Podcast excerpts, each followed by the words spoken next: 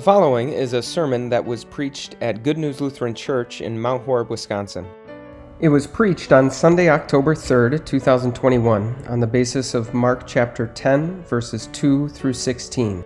For more information or to view our entire sermon library, visit goodnewslc.org. Thank you for listening. For hundreds and hundreds of years, the church had nearly total control. They told people exactly what to believe, they told people exactly what to do. And then Martin Luther came along. Martin Luther spoke out against some of the things that the church was saying and the church was doing. He was told that he was wrong. He insisted that he was right. Eventually, Martin Luther was called to stand before the emperor of the Holy Roman Empire at a German city called Worms. And at that meeting, he was asked to take back, to recant everything that he had said and written for the past four years. He said no. More specifically, he said, Here I stand, I can do no other. God help me. Martin Luther's famous stand is actually the scene that is depicted on the cover of your service folder today. It happened way back in April of the year 1521, 500 years ago this year. And even all these years later, I think that Martin Luther's famous stand still resonates with people, even if they've never really heard about it before. It resonates with people because we as Americans are a bit rebellious by nature, aren't we? If we sense that someone is trying to control us, if we sense that any of our liberties are being taken away, if we get even the slightest whiff of tyranny in the air, we take a stand. We speak up. That's how it all started, isn't it? It started with the price of tea and taxation without representation. And even all the way today, it continues with things like mask mandates and vaccine passports and criminal justice reform and voting laws and election reform. The specific issues can vary widely, but the response is often very similar. If we don't like what someone who is in control over us is doing, what do we do? We, we stand up, we let our voice be heard. That's how we prevent being taken advantage of. That's how free people stay free. Well, even if that's how things generally work in a kingdom like the one called the United States of America, it probably shouldn't surprise us that things work a little bit differently in the heavenly kingdom that Jesus founded. Today, we are starting this new worship series that's entitled Alone Together. And in a lot of ways, it's a worship series that is all about taking a stand. Taking a stand for certain ideas that are not just true, but so profoundly important that we are willing to take that stand, even if it costs us some friends and makes us some enemies. And today, specifically, we're talking about standing for Scripture alone, taking a stand for the Bible, in other words, for every paragraph, every sentence, every syllable, from the very first page of Genesis to the last page of Revelation. Now, I realize that to a lot of the people sitting in the room, at least, that, that might sound pretty good. And yet, realize that it's the exact opposite of the sort of thing that we want to do by nature. You see, in this case, taking a stand is not a way of clinging to our independence. It's not a way of throwing off any and all control over our life. In fact, it is just the opposite. Taking a stand for Scripture means submitting to a higher power. It means giving up our independence and inviting outside control. And as we're going to see today, that can be a pretty scary and pretty dangerous thing for a person to do. As we look at these verses from Mark chapter 10 this morning, we're going to see that taking a stand for Scripture is taking a stand for, not against, authority in our lives. In Jesus' day, the Pharisees like to give the impression that they were the ones who were all about religious authority, and they also like to give the impression that Jesus was some sort of lawless rebel. That's why they liked coming to Jesus with these questions where he sort of had to, to pick or choose between different voices, different religious authorities. In this case, they ask him a question about marriage. They ask Jesus, Is it lawful for a man to divorce his wife? In Jesus' day, there was one religious authority that took sort of a more lenient view. They said, yes, a man can divorce his wife for just about any reason whatsoever. There was also religious authority that took a much stricter view that said basically only in cases of marital unfaithfulness can a man divorce his wife. The point is, the Pharisees wanted Jesus to have to pick, to side with one of those two authorities, and thereby give the impression that he was rebelling against the other one. But in response, Jesus very skillfully turns the tables on those Pharisees when he responds to their question by asking them, Well, what did Moses command you in the scriptures? And they respond to his question by saying, Moses permitted people to get a, a divorce as long as they did it in an orderly way. Jesus had them trapped. Jesus had asked them what Moses had commanded. They responded by pointing to what Moses had permitted. In other words, Jesus wanted to focus the attention on God's perfect and ideal plan for marriage. They wanted to lower the bar by focusing on what was allowed because people's hearts were so hard. So, what does it look like when someone rebels against the authority of the scriptures? It can look exactly like what the Pharisees do in these verses. Someone can claim to be all about the scriptures and yet very much rebel against them.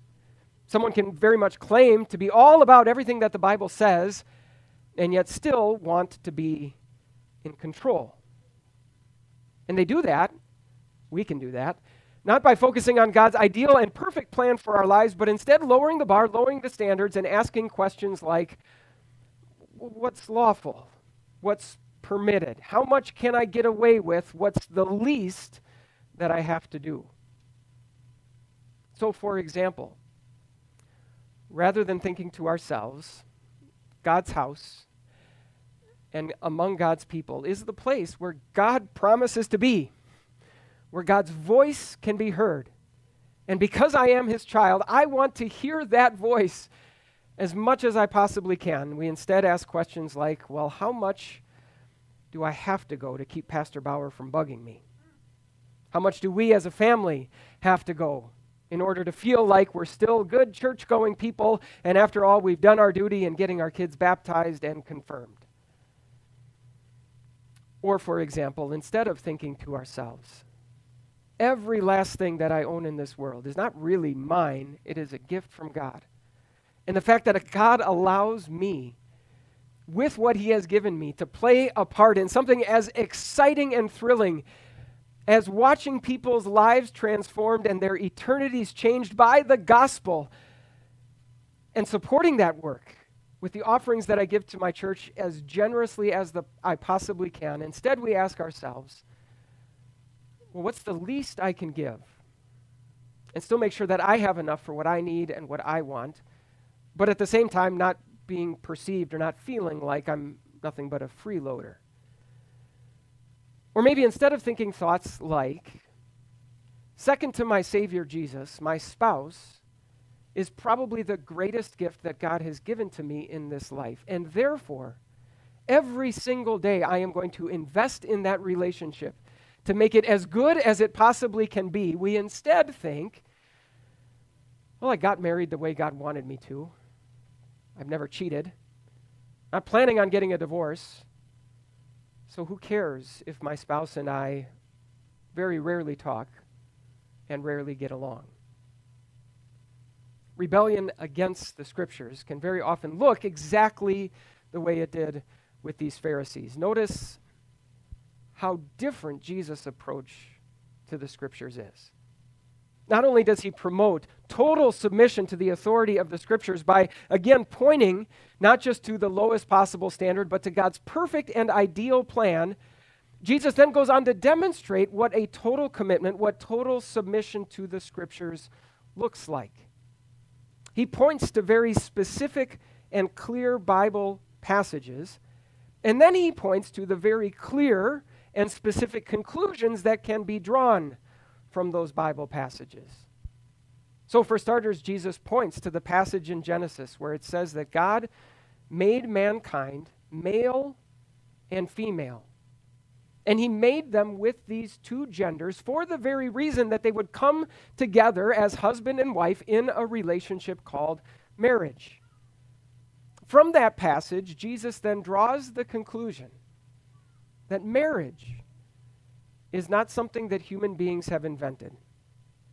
Getting married is not primarily about some choice that I have made and therefore am free to unmake. Instead, Jesus describes a marriage as what God has joined together.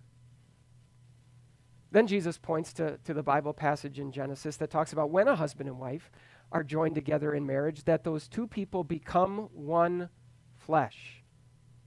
Jesus then draws the conclusion and correctly draws the conclusion that if they have become one flesh, then those two people are no longer two independent beings. They have become one. And therefore that marriage is never was never intended to be something that could be undone. Even though later on Moses permitted and, and sort of regulated the divorce that was happening among God's people just because sin was so rampant, Jesus correctly concludes that divorce was never part of God's plan for marriage. See, this is a, another way that people can claim to be all about the authority of the Bible and yet very much rebelling against what it says and very much trying to remain in control themselves. They say things like, well, if the Bible never directly and specifically addresses a particular issue, then it's completely silent about that issue altogether. Or when other people draw conclusions based on clear Bible passages and, and people want to disagree with those conclusions, they kind of just dismiss them as, well, that's that person's or that pastor's or that church's interpretation. No, the Bible does not address each and every form of sin that exists in our world. For example, there is no Bible passage that says, You shall not go out and purchase a Smith & Wesson 9 millimeter handgun, load it up with ammunition, walk into Miller's grocery store in Mount Horeb, Wisconsin, and shoot someone with it. But the Bible does say, You shall not murder and so we can connect the dots. In the same way, the Bible does not specifically mention each and every single abuse, each and every single misguided idea that human beings have ever come up with about gender and sexuality and marriage.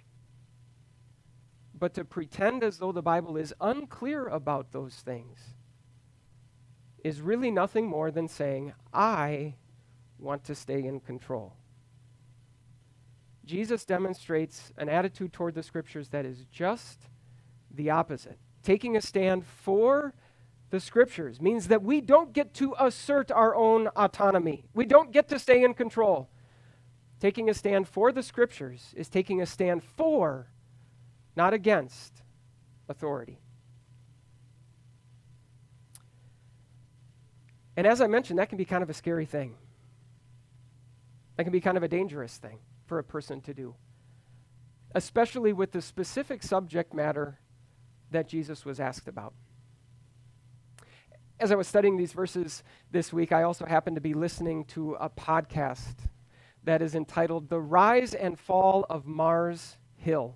Mars Hill is a church in the Seattle area, was a church in the Seattle area that was started by a pastor named Mark Driscoll back in the late 1990s. And under the leadership of Mark Driscoll, Mars Hill, first of all, enjoyed an unbelievable rise to prominence and popularity, but then an even faster and more tragic fall. Hundreds of people suffered abuse, oppression, exploitation as part of their experience at Mars Hill, in part because of the way that Mark Driscoll viewed his authority as a pastor, and also specifically because some of the things that he said about men and women and marriage. See, there are a lot of areas in our life where we are under the control of other people. And in a lot of those areas, it's really no big deal. Even if someone abuses that authority, they abuse that control, it really doesn't put us at risk. But out of all the areas of our life where we might be abused, where harm might be done, right at the top of the list, church and home. So imagine if those two areas come together, as they did at Mars Hill and as they do in these verses. In other words, when the spiritual authority that exists in our lives addresses life in our homes and life in our families. It's no wonder that perhaps in no other area of our life are we the most reluctant to give up our control. I mean, sure, I'll, I'll follow the new company policy so that I get a paycheck at the end of two weeks. And I'll follow the school's dress code because I don't want to be sent home to find a new outfit for the day. No big deal, right? But to entrust authority over my soul and over the most personal and intimate relationships I have with other people, that's, that's a bit more of a risky proposition. It's no wonder that maybe we conclude, boy, I think that's an area where I want to stay in charge. Thankfully, these verses help us see the tragic results when we do. Sure, it is entirely possible that in churches and at the hands of pastors there can be spiritual abuse of God given authority. But when we keep that control and we keep that authority for ourselves, rest assured it goes no better. After he's away from the crowds and away from the Pharisees, Jesus has an opportunity to follow up on this conversation with just his disciples. And he points out the implications of what will happen if people have that autonomy and control over their lives in the, the areas of marriage and family. See, there's a reason people wanted to know if a husband could divorce his wife for any and every reason whatsoever. In those days, if that happened, it left a wife, it left a woman in particular, probably with a burden of guilt and shame and disgrace in the community, not to mention very little chance of any form of, of protection and being provided for after her husband had left. And so, by submitting to the authority of Scripture, wives were actually being protected against the abuse of just being abandoned by their husbands. While we're at it, we should probably talk about the more specific plan, the more specific instructions that God gives, as we heard in today's second reading from Ephesians chapter 5. You heard how God invites Christian wives to submit to their husbands, to yield to them a role of leadership in the home and within the family. Boy, that sounds like a recipe for disaster, doesn't it? That sounds like something that would all but guarantee tyranny being exercised over wives in marriage. But did you notice how the very same God who invites wives to submit to their husbands also invites, commands really, husbands to love their wives? In fact, to lay down their lives for their wives. In other words, to use the authority that their wife willingly yields to them, only and always in the best interest of their wife. God invites husbands to live, to give their whole selves for their wives, to live and breathe and exist for their well being. And so, the best way for a wife to be protected from potential abuse at the hands of her husband, and for that matter, the best way for a husband to be protected for potential, from potential abuse at the hands of his wife, is not for each one of them to reject the authority of Scripture and hold on to their own autonomy Instead, it's for each one of them to submit to the authority of Scripture and to find a spouse who does the very same thing. Now, if we think that, that being involved in a marriage makes a person a little bit vulnerable and opens them up to tyranny or abuse, there's someone else in the house, someone else in the family where that is even more the case, specifically children. Just think of the number of children in our world who have gone through untold amounts of pain and difficulty in their lives because at some point a husband just decided he didn't want to be married to his wife or a wife her husband. Or think of the number of children in our world who did not live to draw even their very first breath, all in the name of control and autonomy. Because both men and women want to remain in control of their bodies and their choices. Instead, notice what Jesus does.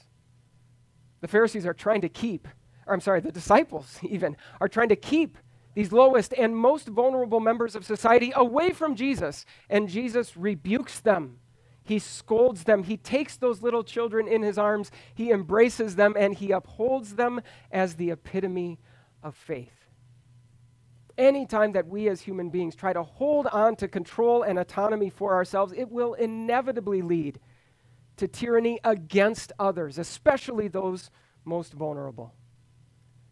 And so, thankfully, submission to the authority of Scripture is submission to, not against authority, because it is that very authority of Scripture that is designed to protect those who are most vulnerable. And that really shouldn't surprise us one bit about the Scriptures when we consider the fact that the central character of the entire Scriptures is Jesus Himself. Jesus, whose entire reason for coming to this earth was to use his authority not to be a tyrant, but instead to save and rescue those who are most vulnerable. Friends, you and I were not born into this world as free people who just need to cling and to hang on to our freedom at all cost. We were born under tyranny, under the tyranny of sin under the tyranny of Satan and under the tyranny of death.